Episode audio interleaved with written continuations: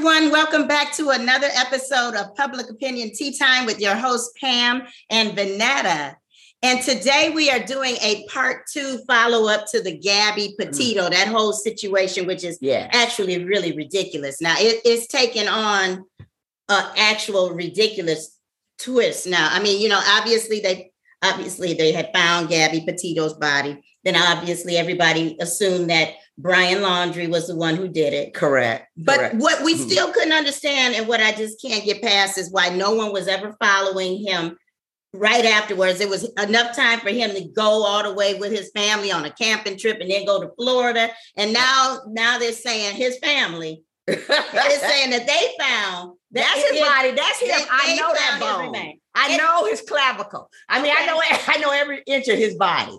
I think it is the most ridiculous story. Yes. If you were writing it as a book or a movie, you would say, "No, I'm okay." Or you would say, "I saw this really stupid Lifetime movie. Oh, it was really stupid, really, really, really yeah. dumb." But the police seem like something out of one of those, uh, like 1940 comical Key, Keystone Cops. Yes, and I that's mean, so sad. It's that's what's so sad. It's it's it's so ridiculous. But at any rate, his family let uh, now they had already searched that area very thoroughly, but it had been locked off. And, it had been locked and off. And then they said parts of it had been underwater, like where yeah. his remains. But the thing is, they found a backpack, a notebook, and then they said skeletal remains. And I'm like, they didn't even say what type of skeletal. They didn't say this is skull, and then they and some teeth. You know, that's what they found. And it, and it's so and no, this is it is kind of funny. But I saw this TikTok and what they did was they threw a backpack down, and then they threw a notebook down, and then they sprinkled some tea. And then it was like, okay, found them. I was like, because that's really about as ridiculous. I mean, but how do you know just to go? Okay, they had told them that area anyway. I do agree. It was underwater. All right. So if it was underwater, why didn't it wash it out? All his remains. Okay. I don't. And then what condition was this backpack and notebook? Did you, you know? know? And you I mean, what it didn't.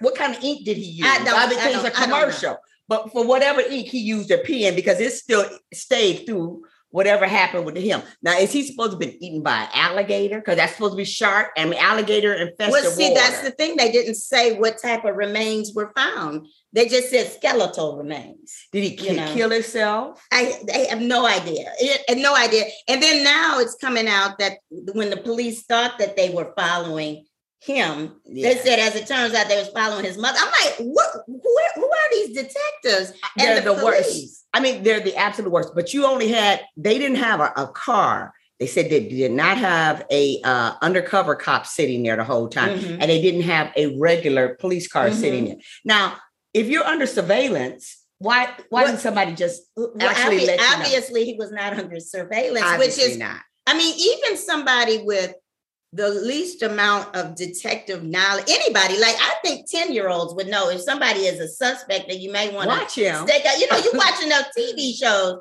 to know that people are on stakeouts, they sit and they wait and they watch people, but not him.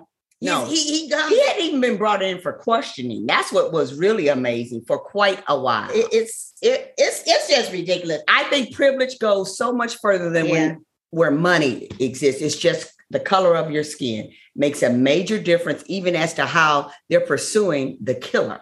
The young lady got more notoriety because she was a beautiful blonde, young, mm-hmm. and he's gotten um, a, the word isn't grace, but a latitude. Maybe almost like that, a pass, almost like a, a true uh, innocent until proven guilty, which is what our criminal justice system stands on. However, it's that's not really the way it goes. But that's the latitude they gave to him. Definitely, they gave him such a, a, a latitude that unfortunately now uh, we probably may never know. However, I do not believe that that Oh, another thing is the autopsy came back inconclusive. Hmm. Well, that's because it was only a little frame of a bone. Oh, okay, somebody ate some chicken. And, okay, I, I said inconclusive. I mean, that is not skeletal. If it's skeletal, you can get DNA from that. I mean, it's just ridiculous. It, it is absolutely ridiculous. But I just thought that we should, you know, do this follow up so that we could talk about what the latest, is, which is even more ridiculous than the first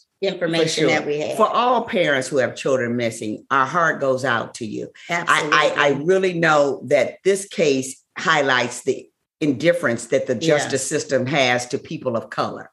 Yeah. And for this, the Petito family, I, I agree with you. I know mm-hmm. that to lose your daughter is so unfair yes. and wrong. And then to see mm-hmm. this the way it just it's, the way it's offensive it's the way a, it, it is it is it is but if need be, we will be back for a part three to the story if if they when ever they find, find him when they actually find mm-hmm. him or determine uh, whose remains and teeth those were. But until next time, we will see you for another episode of Public Opinion Tea Time. Bye bye.